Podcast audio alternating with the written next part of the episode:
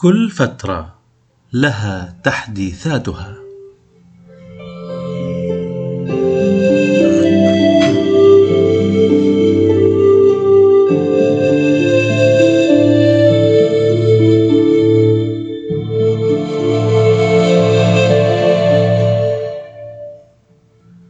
أهلا بك عزيزي المستمع، ولقاء جديد من برنامج تبسيط طريق التجلي.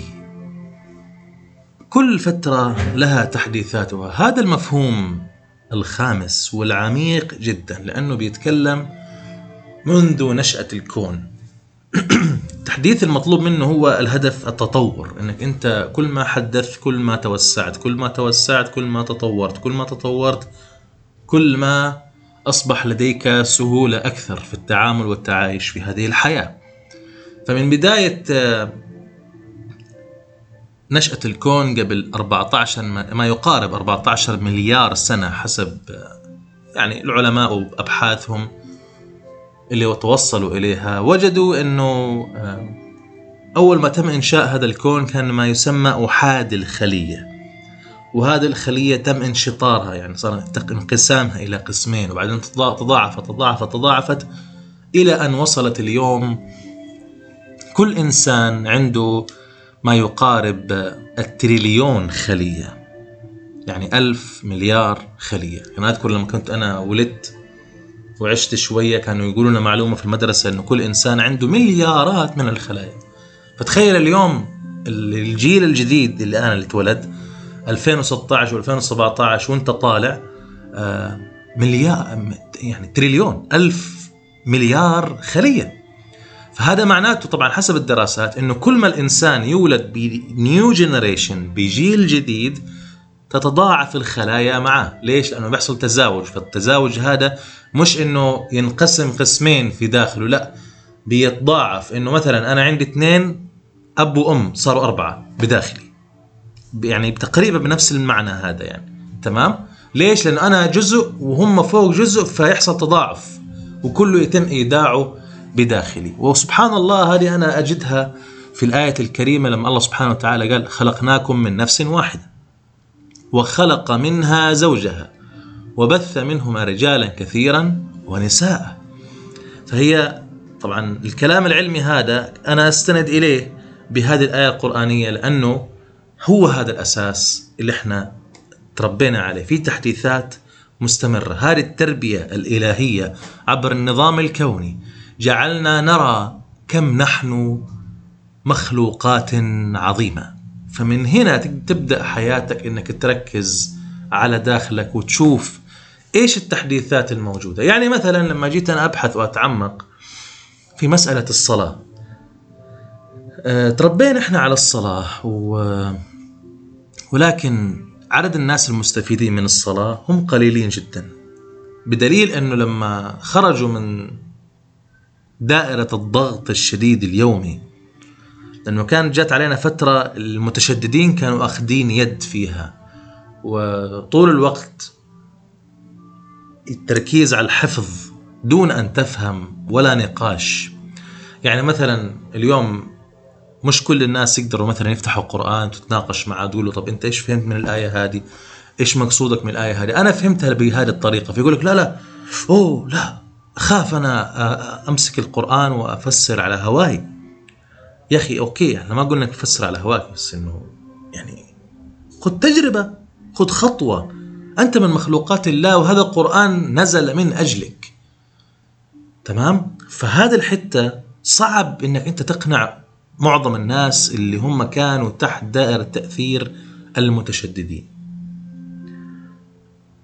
اليوم للأسف وهذا الكلام حطرحه الأول مرة، صار فكرة أني أنا ما أصلي أهون وأريح من أن أدخل دوشة كبيرة، تمام، وأقول والله الصلاة هذه صح ولا غلط، الصلاة هذه ماشية تمام ولا مش تمام. فالصحيح أنك أنت تجتهد وتواجه، هل هذه الصلاة اللي أنا أصليها صحيحة؟ طبعا إيش اللي يثبت في هذا إذا كان عندي هذا الخوف؟ فلما بحثت وتعمقت أنا كالسعيد فادي، وجدت أنه أنا ما على ما أنا عليه أنا سعيد فيه وراضي فيه والحمد لله. ليش؟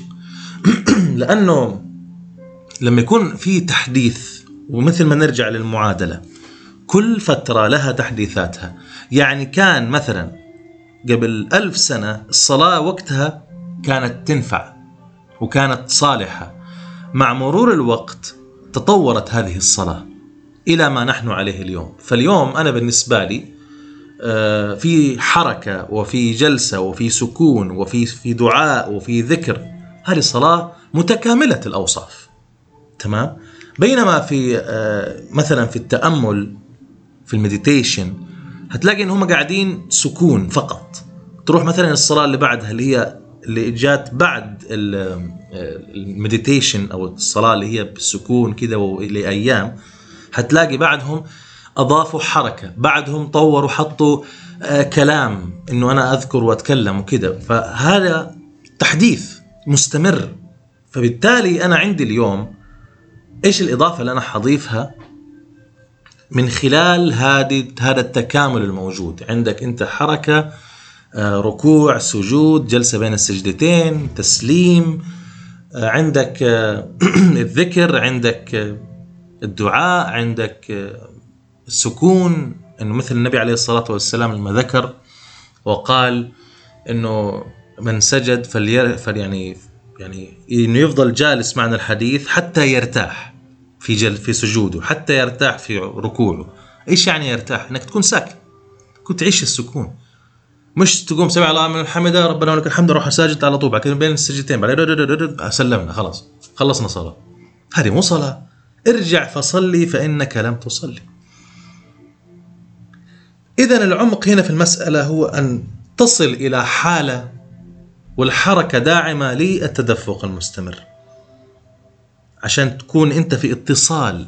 في المارشال آرت مثلا، وهذه من الفنون القتالية، يقول لك بي كونكتد. إيش يعني بي كونكتد؟ يعني كون متصلا. إيش يعني كون متصلا؟ أنك أنت ترفع إيدك وتنزلها، وبكون أنت مثبت رجليك بطريقة كده نص جلسة، تمام، وترفع ايدك لفوق وهي مضيقه كده، وبعدين توسع، بعدين ترجع تاني وانت نازل تروح تضم كفين ايديك وتنزل فيها لتحت، تطلع لفوق، توسع ايديك، وهكذا بهذه الطريقه. متى يحصل الاتصال؟ لما انت خلاص تصير كفين ايديك وايديك عامه ورجليك كله بيتحرك مع بعضه بدون تحكم او توجيه منك.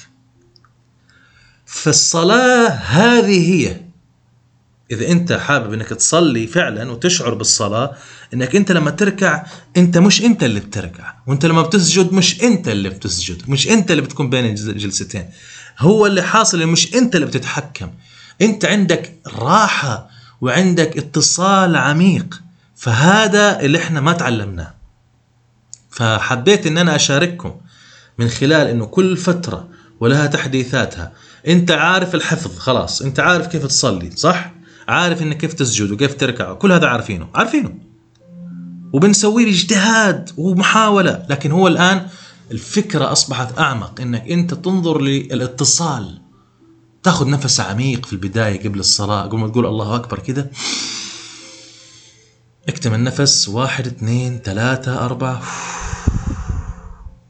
وتكمل بهذه الطريقة. طبعا احنا قاعدين سلطنا الضوء على الصلاة لأنه في جلسات كثيرة وجدت انه في ناس فعلا للأسف يعني تركوا الصلاة وقال لك خلاص انه ما يحتاج نصلي، انا موت مطمنة، احنا انخدعنا، احنا انضحك علينا. لا بليز، لا تدخلوا أفكار لا ليس فيها يعني لا ناقة ولا جمل. في غيرنا مبسوط بهذا الجو. أنت إذا مؤمن بهذا الشيء كمل فيه. إذا أنت مؤمن إيمان راسخ بالله سبحانه وتعالى، ومؤمن بأنك أنت في هذه الحياة موجود، وفي ضمير صاحي يقظ بداخلك قاعد ينبهك يقول لك خلي بالك كذا، عيش، خذ التجربة. ما أقول لك لا تأخذ التجربة، خذ التجربة، ولكن كن منصفا فيها، لأنه أنت في النهاية أنت المسؤول. يعني فكرة ان احنا خلصنا من البداية قلنا انه والله احنا كنا نسأل فلان آه هذه حلال ولا حرام، هذه كذا ولا كذا. الان صرنا لا صرنا على نطاق اوسع على فكرة، بطريقة خفية صرنا نسمع اشخاص نحط الفتوى في راسهم. يعني خلاص انه هو قال لي انه هذه الصلاه ما ما تصلح، يعني كفايه عليك انك تسوي كذا. تمام؟ بالتالي خذ التجربه انت، خذها انت مش غيرك، انت لا غيرك، انت ان تعيش مع الله، ان تكون يكون اتصالك مع الله في النهايه. وبالمناسبه خذوا هذه مني عن تجربه شخصيه، اللي دخل الوعي قبل مكان يصلي، تمام، وهو متعود على طريقه ما في الصلاه، غير لما يصلي مره ثانيه بنفس الصلاه هذه بعد ما يتعمق في الوعي.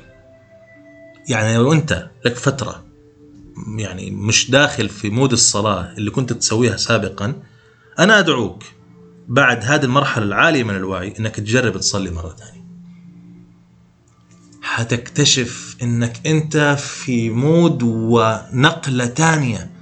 انت لما تدعي وانت في حاله الصلاه هذه استجابتك اسرع، نظرتك للحياه مختلفه، معيشتك للحياه مختلفه، كل شيء. فلذلك لا تمنع نفسك عن, عن نفسك خيرا، لا تمنع عن نفسك خير، هو منتظرك وهو من أجلك وموجود علشانك. فكل فترة لها تحديثات. احنا ضربنا مثال تمام عن الصلاة ومكملين بهذا المفهوم، هيكون في أجزاء متعددة. شكرا لك ولرحابة صدرك لأنك أنت أنصت معي لهذه اللحظة، ورمضانك سعيد، وتقبل الله صيامك وقيامك، ونلتقي في الحلقة القادمة. كان معكم محبكم السعيد فادي، وإلى اللقاء.